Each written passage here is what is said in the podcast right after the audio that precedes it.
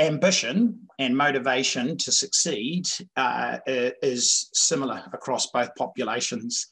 Uh, we, in point of fact, given the extra pressures of trying to be an age group or amateur athlete, and uh, the more balls that you have to juggle to fit in training and work and uh, family and everything that goes with it, uh, the obsessive traits, and I use that as a, as affectionately, um, is probably as heightened, if not more heightened, in those athletes than in the pros who have a bit more time to get things done. Um, so they aren't dissimilar, the two populations. The motivators uh, are there to succeed, and whether it's to win a professional race or to do, you know, achieve your next goal as an amateur, it's, it's not different. Welcome to the Effortless Swimming Podcast, the show that helps swimmers and triathletes love the water, become a better swimmer, and live a better life. Here's your host, Brenton Ford. Welcome to the Effortless Swimming Podcast. My guest today is Bevan McKinnon. He is a coach at Fitter Coaching and he hosts a podcast called Fitter Radio. And Bevan coaches multiple pro triathletes who have won several Ironman and 70.3 distance events. He has also won the Age Group World Championships in Kona, the ITU long course event, and the 70.3 distance at World Champs. So, very accomplished coach and athlete himself. In this episode, we're talking about some of the lessons that he's learned over the last several years of coaching and how they might apply to triathletes and swimmers who are looking to get better at the swimming. Some of the things that I quite enjoyed in this podcast was we talked about swim chutes or swim sponges and how training with resistance can help you increase your stroke rate. We also talk a little bit about how you might approach your training, whether you should do the sets that your coach gives you or should you go more based on how you feel. We also talk a bit about changing diet and using fasting as a way to get rid of some of the crap that's in your body. And we also talk about swim technique and how, if you marry the right swim technique with the right workouts, how that can be a very powerful combination. So let's get into the podcast with Bevan McKinnon. Welcome to the Effortless Swimming Podcast, uh, episode number 179. My guest today is Bevan McKinnon from Fitter Radio. So, Bevan, welcome back. And the last time I think I had you on, I think you're about day three of an eight day fast. So, you're looking much happier, much chirpier than last time. Am I looking skinnier? uh, I don't know if the effects last that long, but uh, yeah, it's a loaded, uh, loaded question. Yeah. You didn't know where to go with that one, did you? I hope I wriggled my way out of it well enough.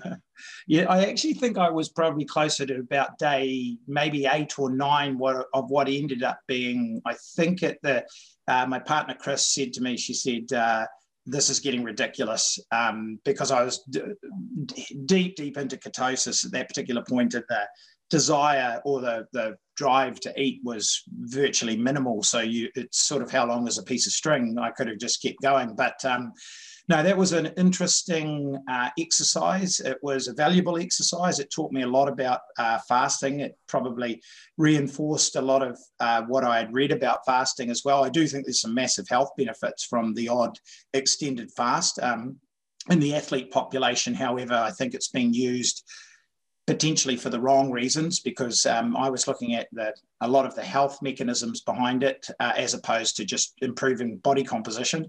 Um, but I think in, in a, it's uh, like anything where you restrict your food, a lot of people are motivated to do so because they feel they're going to change their body composition.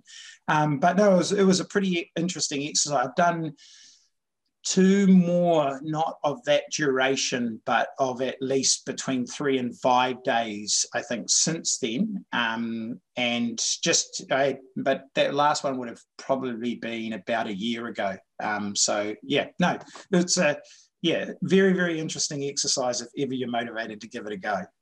So, you're saying you're due for another one very soon, huh?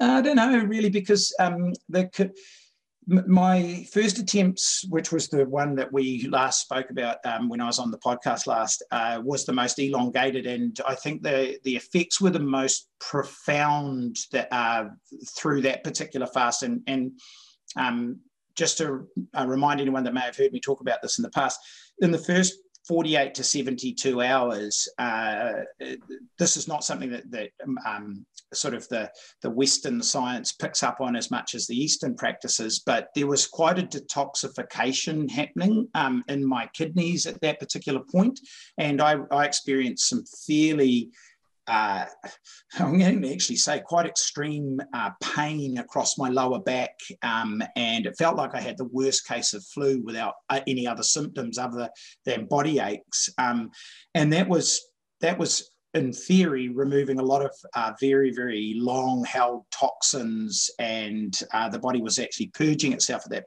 particular point. And every other extended fast I've done since then, I've never experienced exactly that same level of pain. I haven't even got uh, anywhere near it. So I think I almost did all I needed to do in that very first fast. And the others have been beneficial, but by no means as probably pronounced as the effects from what I experienced from the first extended fast that I did. Now That's interesting. And what about other people who, um, perhaps any athletes you've you've recommended to do it? Have they had any similar experiences? Um, yeah, I did. It, it, it's funny. I say you know don't don't do what I do because I'm a, such a, uh, a, lifelong self experimenter. And, and, now that I'm not competing um, myself, I can afford to be a little bit more uh, adventurous in some of these pursuits because uh, training and adaptation to training is obviously going to be heavily compromised um, if you starve yourself at the same time. Um, but like anything with our podcast, you know, um, I would talk about one of my experiences and then you'd hear you know a dozen accounts of people who had gone off and actually tried to do exactly the same thing. Um, and you know uh, to a certain extent the health outcomes um, were never really reported. There were definitely some body composition improvements which is a nice uh, benefit to have from it. But uh, I know that a lot of people have actually utilized it and continue to utilize it in some way, shape, or form, even if it's time restricted eating, which is, you know, just to condense that eating window into a, a six or an eight hour period where you sort of finish your last meal at six o'clock and don't eat until maybe 10 o'clock the next morning or something similar. I think there's a, a spectrum that people have operated on in terms of fasting. And I, and I still know of a lot of people that actually implement it to this day to varying degrees of uh, success for whatever they're trying to achieve from it. And you've recently moved uh, from the, the big smoke of, of Auckland uh, out to Taupo or, or Taupo, as some of my Kiwi friends would insist that I say.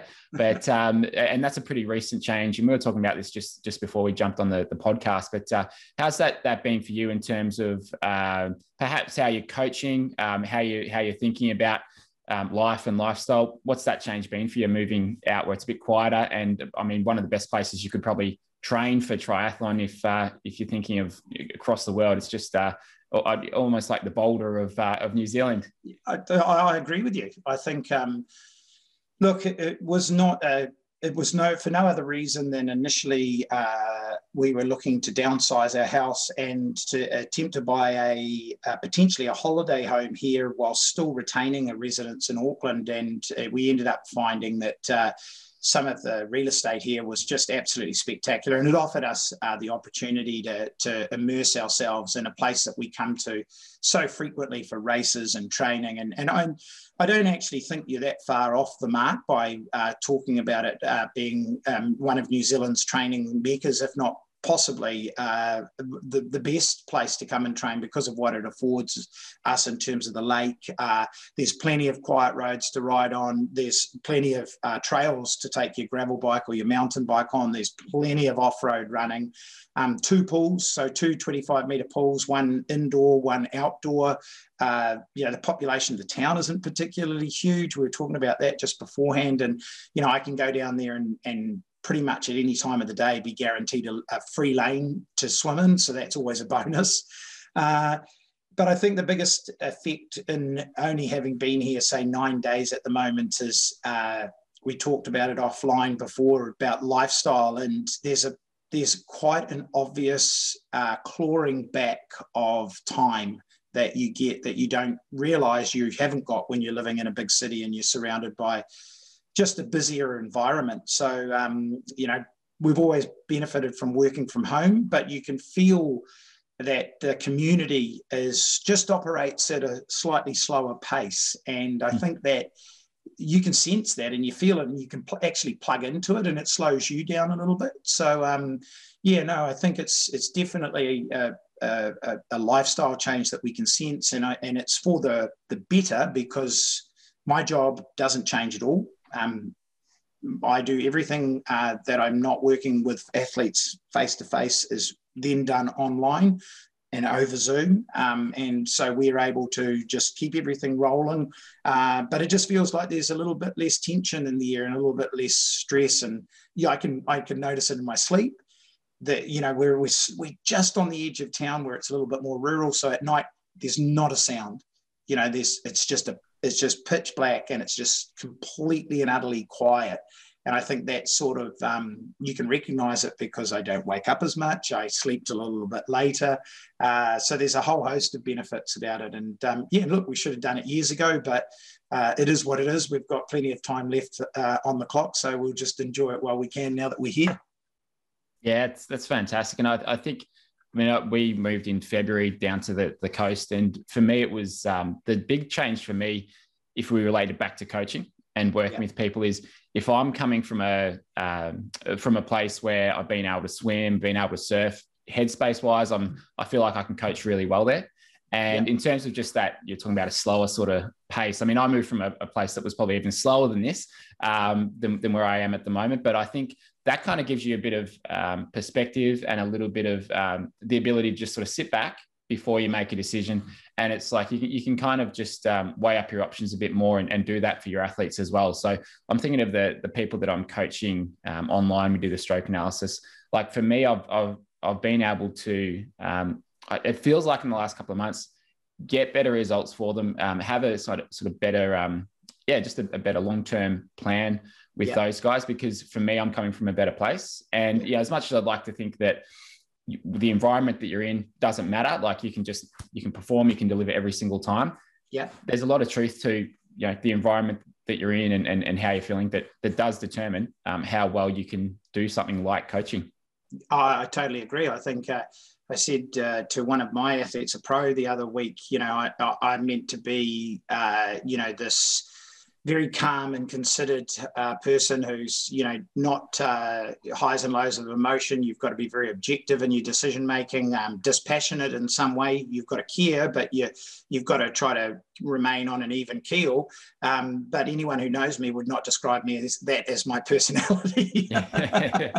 Um, you know and i can uh, you know like uh, be as affected by the highs and lows of an athlete's uh, training as the athlete themselves. Uh, but the ability to be more objective um, and not as reactionary to um, the information that's being fed into you is key to being really effective and as a decision maker, as a coach. You know, I've got to act as a funnel to take all that information in and then disseminate the right stuff back out to the athlete. Um, and I'd love to say that in nine days of living in Taupo, I'm a completely existentially, I've changed. Um, but I do believe that I'm changing slowly and I can sense it in, in my interactions with athletes so far. Um, they may not be able to sense it as such, but I can sense a small change. And it's literally, um, yeah, if you can remove some of the other external stresses that do influence you as a human being, um, then I think you can be a bit more objective in your practice and art as, of coaching. And thinking back to the last, say, 10 years, 15 years or so of, of coaching, how is it that, that you've changed your approach? And the other question I'll add in there is you work with a lot of um, pros um, and a lot of age groupers. Is there a difference for you in, in how you coach those athletes from a, a pro whose main job it probably is to, to get results compared to an age grouper who's working outside of that? Uh, no, really, is, is the long and the short of it. And it's literally because uh, ambition and motivation to succeed uh, is similar across both populations. Uh, we, in point of fact, given the extra pressures of trying to be an age group or amateur athlete, and uh, the more balls that you have to juggle to fit in training and work and uh, family and everything that goes with it, uh, the obsessive traits, and I use that as a, as affectionately, um, is probably as heightened, if not more heightened, in those athletes than in the pros who have a bit more time to get things done. Um, so they aren't dissimilar, the two populations. The motivators uh, are there to succeed, and whether it's to win a professional race or to do, you know, achieve your next goal as an amateur, it's, it's not different. Um, what has changed for me uh, is in working more on the art of coaching than the science of coaching. Uh, mm. I think that the science of coaching is always evolving, and I'm, I always keep incredibly abreast of what's happening in the world of sports science. And it's a big part of um, my continuing to try to perfect the training program for the individual. Uh, but I actually do believe, and it's become something that uh, I work more and more on because I don't work with a, a significant group of athletes in terms of numbers. I definitely don't believe that you can coach uh, effectively on the art side of the of the coaching practice if you've got too many athletes to deal with. But the psychology of performance and the psychology of getting the job done um, is as volatile as training, if not more. Um, and helping an athlete navigate uh, emotionally um, decision making, um, how they interpret uh, ex- uh, workouts, how they execute workouts, how they execute races. Um, the, the building blocks that need to be put in place to um, for long-term success as well require an element of patience, which not all athletes have. So I'm working a lot more with uh, relationships, getting to know the athlete, getting to uh, the athlete and the coach being very, very comfortable to cross pollinate uh, ideas and information. Um, you know, the greatest uh, successes we've had in coaching in recent times has been more on the psychological and emotional component of, of performance as it has been the physical component of it. So uh, I wouldn't say that I'm a psychologist or a counselor or anything like that, but there's an element of, of that in me, um, which I think allows me to to get the best out of the people that I'm actually working with. And that's more about the art of coaching. Um, so, yeah, the, the art of coaching has become a really, really big focus uh, for me, and especially the last five years uh, as I've worked more and more uh, in this one on one setting. Yeah, I, I tend to go that way as well. It's like with the, the say the technical side of swimming, there's that's obviously important. But the thing that I, I, think is more important is how do you teach that? How do you frame it? And, and how do you get the person to take those things on and have belief that what you're teaching or coaching them is going to, to work? And so you get that, that full buy-in. And I went to a um, so I went to a course in New Zealand about 12 years ago, run by an American guy living in Australia called Rich Allen. And he's a he's an educational psychologist and he basically teaches teachers how to teach. Yeah. And my dad sent me to this course when I was maybe 20, 21 years old and said, I did this course five years ago. One of the best things I ever did for, for coaching. And uh, so he sent me over and, and I did it. And it was amazing because even six or seven years later, I retained, I remembered all these, most of the things that he taught during this two day course. And that would be if not the only, like one of the very few actual like courses I've gone to where you actually you actually remember it and you can actually use those things. And yeah. so last week he had his his last course here in Australia. Um, so I went to that uh, two day course yeah. again, the same course, but he sort of updated it in like those 12 years. Yeah. Um, and it's just like, I just thought, wow, if I think of all the swimming coaching conferences I've gone to, yeah. if they had a, people would be 10 times better going to this two day course that I went to last week yeah. learning how to coach, how to teach, and get people to basically learn compared to getting that technical information because it's totally. just it is just chalk and cheese between the difference that it makes because like yeah you know it's it really comes down to uh, can the people actually do the things that you, are trying to teach them can they yeah. remember it and will they then yeah. go out and actually do it because if they don't what's the point so it was yeah. just um, such a good such a good course for that and the guy's name is rich allen he's got a lot of books out there um, i think one of them's called oh, it's like he's got a lot, but like the power to train. But um, I'm going to do a podcast on it and some of the things that I learned. But um, boy, it was um, it was so good. Yeah, I almost uh, I, I wish I've had access to something similar because again, it's uh, a little bit of trial and error over the years, um, and, and maybe it was just a, a something I was born with, but I do, I must have had some sort of ability or a, uh, an affinity to be able to, to understand people and maybe get my message across, but it's definitely not, it's something that could be improved on. Um, you know, I I, if I was to be honest and say, do I do I have five strings to my bow when I meet an athlete and go, oh, this is how they're going to learn, or this is how they're going to learn? Um, you know, you, you just do attempt to find a way of getting the message across. Um, you probably become unconsciously better at those skills over time. But I couldn't agree more. Uh, you know, I could I could deliver the same conversation around a particular workout to two different athletes and get two different results from that workout because one of them just didn't understand it in the same way as the other. Uh, yeah. and, and and that's so totally true. And I'll be scratching my head, say, but I thought it was so obvious. Um, but the way I might uh, deliver a message or learn in, in my, in, my, own right may not be the way that that athlete does. So you, you just have to be, you've got to make sure that you take a step back and, and be honest with yourself to go, is there a better, is there something I'm missing here? You know, why is it? Uh, and I had this situation just recently actually with, and it was very, it was a very challenging situation for me because you know, as a coach of professionals and, and age groupers alike who's had significant amount of success, fortunately enough. You become when you're dealing with some simple concepts, um, you think that it's uh, there's no point in the, there being too much discussion around these things. You know, just just follow my instruction and do it. Um, you don't need to potentially understand it. This is not a complex issue that we're dealing with here. Just just believe in the program and off you go. Um, and this is with an, a runner that is, is, has had a horrendous injury history that we're really, really struggling with to work out why these injuries are turning up because we've eliminated it being a mismatch between training load um, and recovery from training load. And but these, these injuries are still coming. And I was challenged by the athlete to say, can I take over the, the, the run component of the program and run when I'm emotionally ready and believe that now is the time to run. Um, because sometimes when the pro, when the sessions in the training program, I and I'm feeling a bit flat or I can feel a bit of a niggle coming on, but it's in the training program. My obsessive traits go, I have to do it, but I, I I'm reluctant to do it. I don't totally believe it's the right time to do it. And so we worked out that that maybe this resistance she was feeling to executing the workout when I prescribed it could be removed and that extra stress she was feeling could be reduced if she fitted it in at the right time when she thought it was was the appropriate time. Very difficult to do as a coach because when you're trying to balance swim bike and run in a in a long-term program you getting the timing of those sessions right is, is pretty important. But also i had actually said i'm I don't know why these injuries are still coming.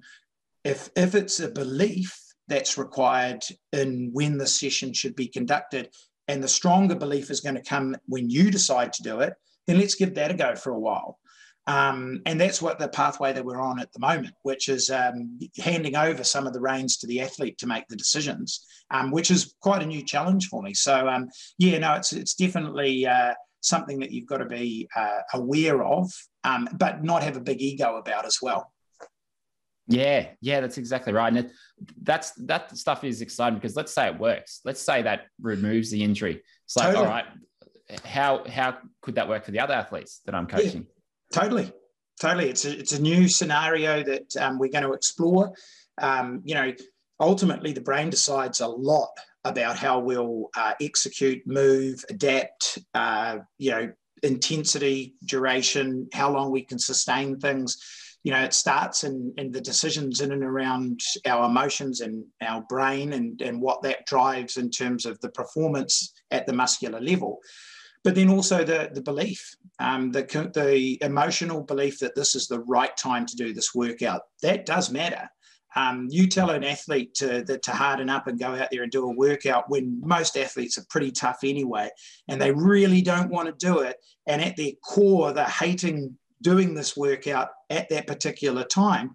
That could be the worst thing for them to do, you know, as opposed to say, take a day off and, and let's do it tomorrow when you feel you're better prepared for it. Or they could say, I'm going to take a day off and do it tomorrow when I'm going to be up for it. Well, that workout that they do when they're up for it is going to be a far more productive workout than the one that they do when they're forced into doing it. Oh, absolutely. Like that mental component is, you know, a lot of times it is the, the more important one. And, um, and especially that, that belief, it's like, yeah, if you, if you think, oh, I'm not feeling great, I've got a little bit of a niggle, and, but my coach is making me do this, Yeah. It's like, well, all right, I'm going to do it, but I'm probably going to get injured, and then you'll you'll do. It's it's going to lead to that. So totally. Um, yeah, it'd be interesting to see how that um, how that eventuates, and, and hopefully it works out. Um, you know, if it's not completely fixing the injury, at least not running into it as, as often. Um, oh, absolutely. Be... Yeah, absolutely. And it, and it empowers the athlete as well. I mean, there is an education process that you have to get to with each athlete to know that they're not going to go crazy and they're not going to do stupid things if they take over a little component of the program. And we've we've done that due diligence in this coaching relationship that I'm talking about. Um, she's definitely not going to do anything ridiculous and go off for a marathon run or a half marathon or anything like that. Um, but yeah, no, it's I think it's a it's uh, it's an interesting uh, challenge as a coach and one that I'm excited to see what the outcome of because um, the onus of responsibility shifts a little bit. Um, but the, the buy-in from the athlete increases uh, with you know taking over that component of it. So I'm fingers crossed that we might be onto something here.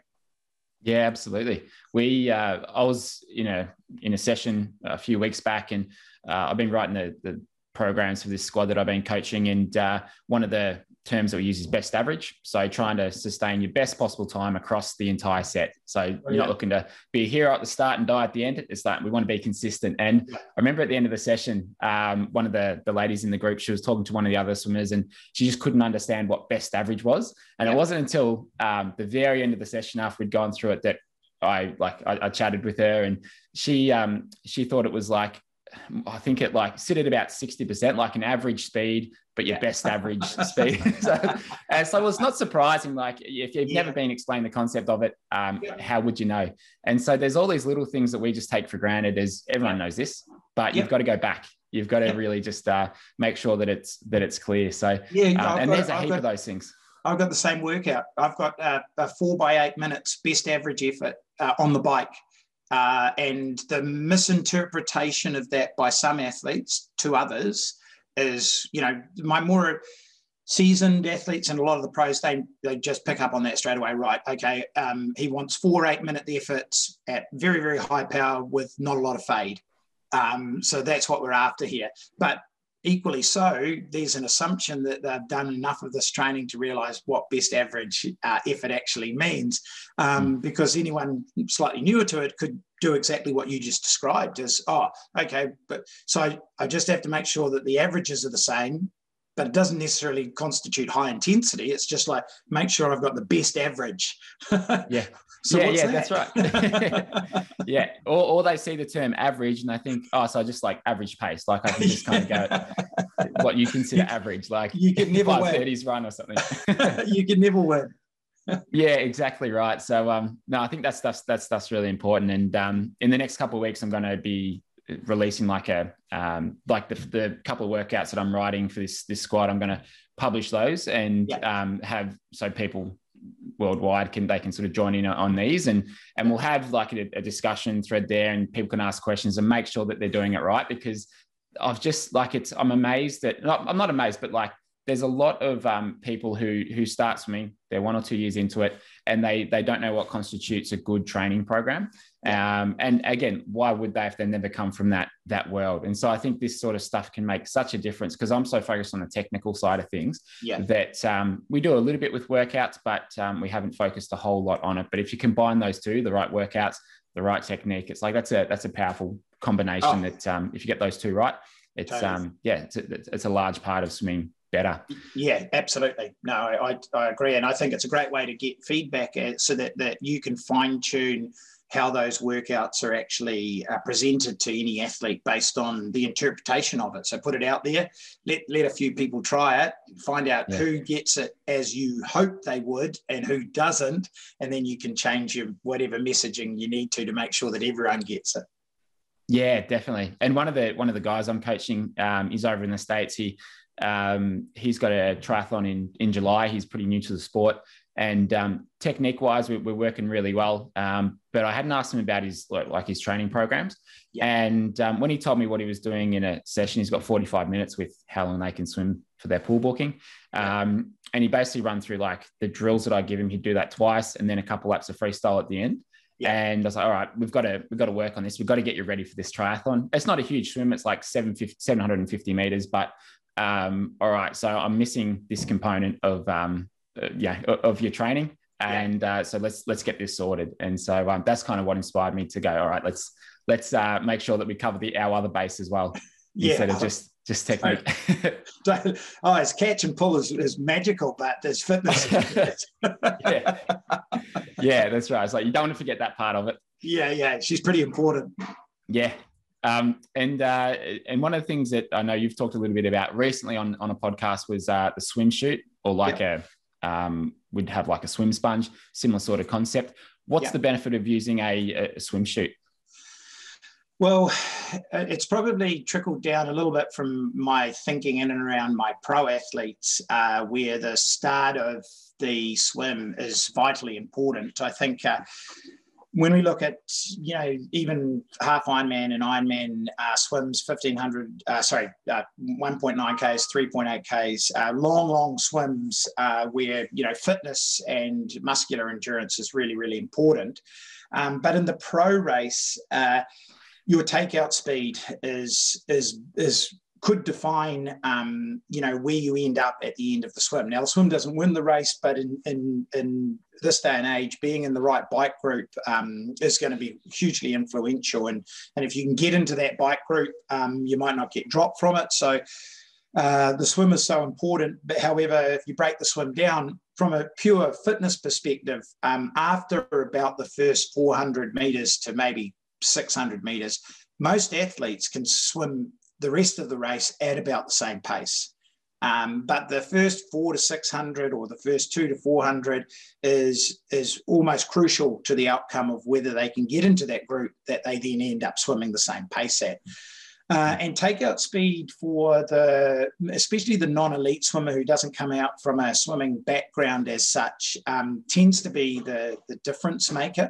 Uh, and a lot of my pros um, that I work with, uh, none of them actually come from uh, elite swimming backgrounds. So all of them are self-taught swimmers with with no uh, no not even surf lifesaving. So I'm trying to solve a problem uh, where the swim parachute is concerned uh, in trying to hold on to normal technique uh, but create um, load over and above what the athlete's going to experience, even with the use of hand paddles and pull boys, So that that first, you know, 50 meters to 100 meters, um, we can improve stroke length through good force production, good catch and pull with resistance from the swim paddle, but stroke frequency, um, we can keep. Uh, it'll artificially promote uh, a higher stroke rate to overcome the resistance of the parachute. So I've been sort of playing around with it a bit myself. Um, I, in, in, in, all honesty, uh,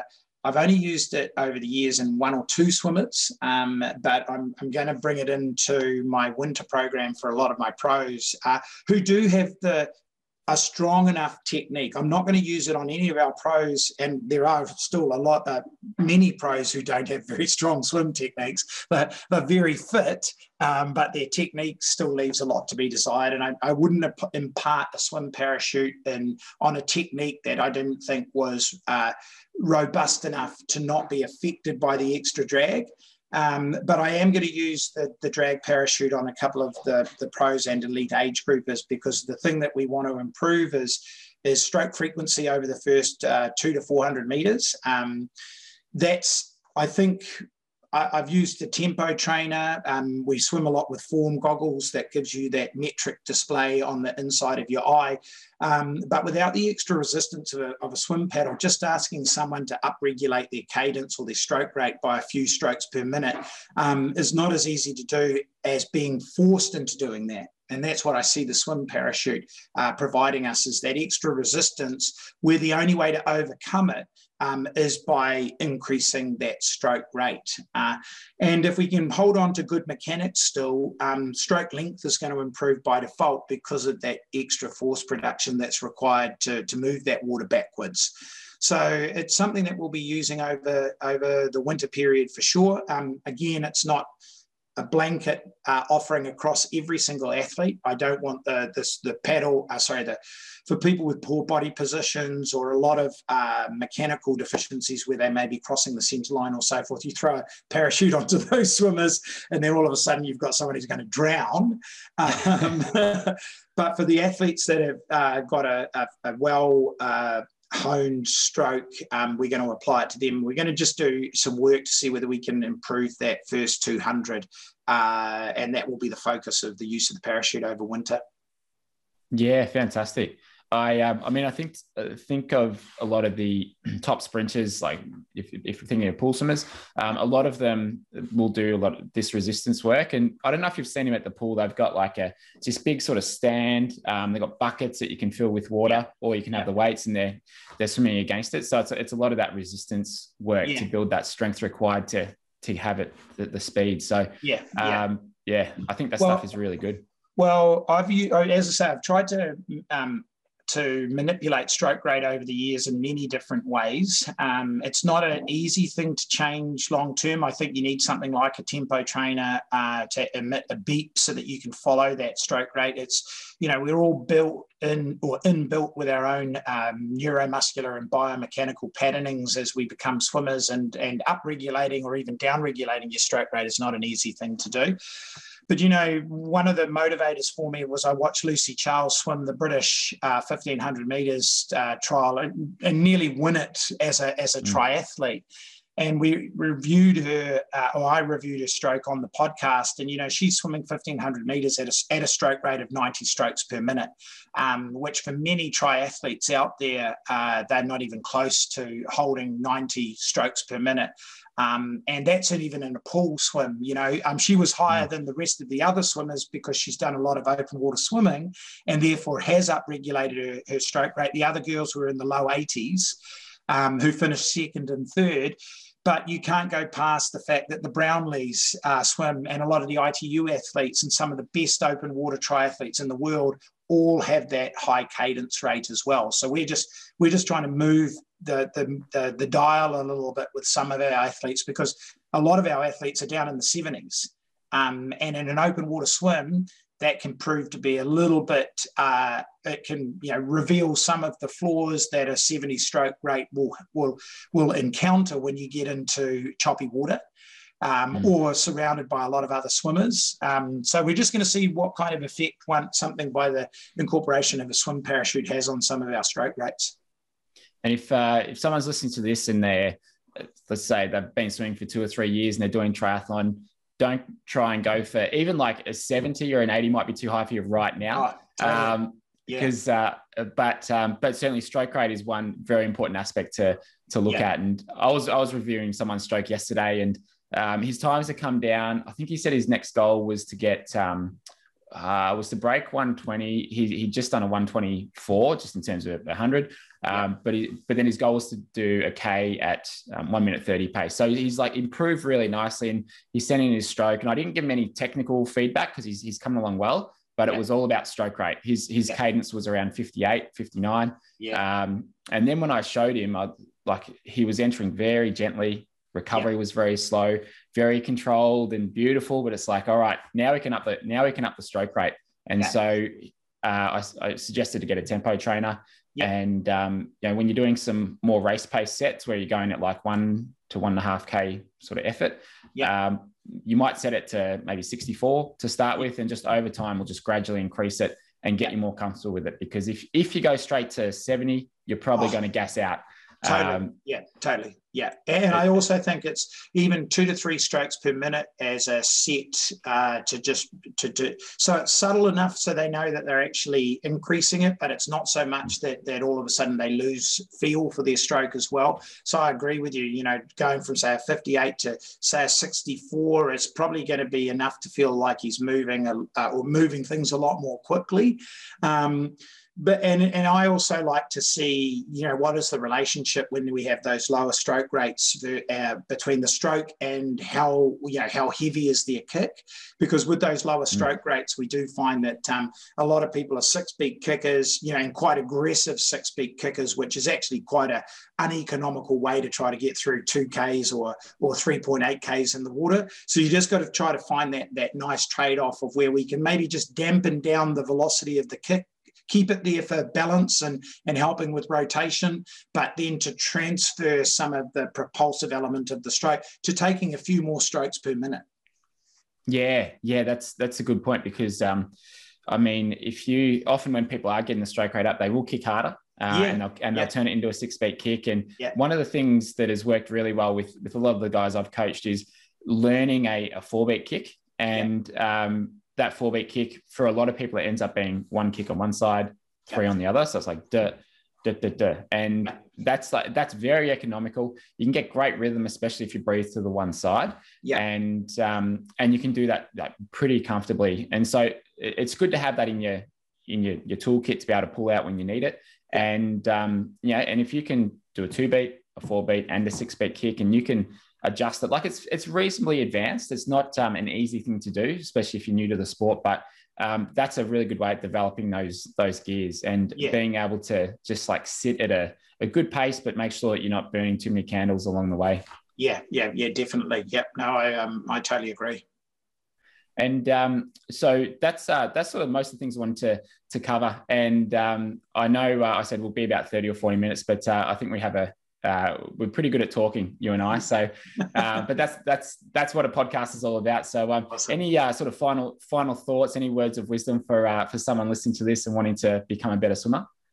Yeah, I would get onto your website and I would actually do some online coaching with Brenton Ford. And I'm not saying that for any other reason other than one of the greatest difficulties I've ever uh, experienced as a as a coach. Um, you know, in this coaching business, uh, we've fine tuned our ability to work with athletes in remote coaching relationships. Um, you know, Zoom, as I've mentioned before, uh, you know, does help build rapport with, with athletes as such. Biking and running, um, running is a technical based sport to a certain degree, but I'm not a big uh, uh, coach who is uh, very big on trying to change someone's uh, technique unless it's a for, for high injury risk. Um, I do believe that the running mechanics is something that, that is best left untouched. Swimming, however, um, it's not always easy to get really, really good considered swim advice for people who understand the demands of triathlon. I think it's uh, you get a lot of pool swimming advice from your local coaches and so forth, but the difference between the open water swim stroke and a wetsuited open water swim stroke over distances of 1.8 or sorry 1.9 to 3.8 k's uh, has a different requirements than what you might find from what you've been told to how to swim in the pool.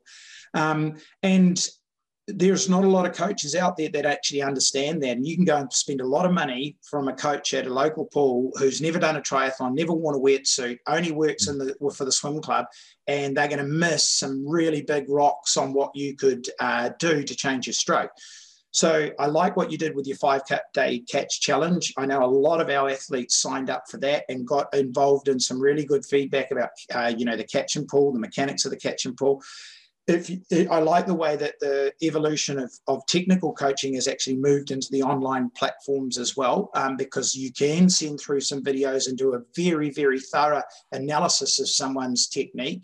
And what you guys are doing there, um, you know, there are other uh, organizations around the world that are doing it to that degree. Um, but I really like what, you know, your understanding. You've done a triathlon, you've done an Ironman swim, you know what the open water's like. Uh, I think that if you're going to get some, some technical advice, do it in swimming, but explore the online world as much as what you can get from your local pool. So I, I, am not just because I'm on the podcast, Brenton. I'm not saying that. I'll pay for it later. Don't worry. That's all right. because because I do agree that that's the biggest hurdle to getting into and completing your triathlon is understanding how to swim and bringing down the stress and anxiety of um, of both worrying about whether you can swim or not, and also hmm. trying to take that into the open water. So Yeah, we had a lot of athletes uh, love the five day catch challenge. I see it in my TrainingPeaks all the time. Like I've done my recovery swim, but I did three drills from the five day catch ah, challenge. nice. so it's little things like that that I think um, help because it's not easy to find good uh, swimming resource. There's plenty, but but not all of it's good. Um, so no, I, I think that that's something that people should definitely get on board with. Yeah, I, I appreciate that a lot, and I um and for people who are um, looking for for coaching, so there's you and obviously a lot of other coaches as well. Um, so best place to just search fitter coaching or fitter radio. What's the Yep. So all uh, Fitter Radio, the podcast is on all the major streaming platforms, so you, will be able to find it. But uh, it's fitter.co.nz uh, for any coaching inquiries and so forth. We have other coaches that work for us as well. Um, you know, uh, Coach Tim Brazier, uh, Crystal Hockley does a lot of our nutrition coaching. Um, you know, we have an in-house uh, physiologist, in-house strength and conditioning coach. Um, so all of those uh, those other coaches work directly with our athletes as well. Um, but you know, look, we've uh, been around doing this for a while now, so we thoroughly enjoy what we do, and it's always good catching up with you guys because you do such a great job over your neck of the woods as well. Yeah, thanks so much, Bevan. Appreciate having you on, and um, yeah, looking forward to getting you back on sometime in the future. Maybe um, when you're deep into the next fast is when we'll um, we'll do it, and we'll see see how you're faring. all right, all right, mate. I'll talk to you again soon. Thanks for listening to the Effortless Swimming Podcast. If you'd like us to help you become a faster, more efficient swimmer, go to www.effortlessswimming.com.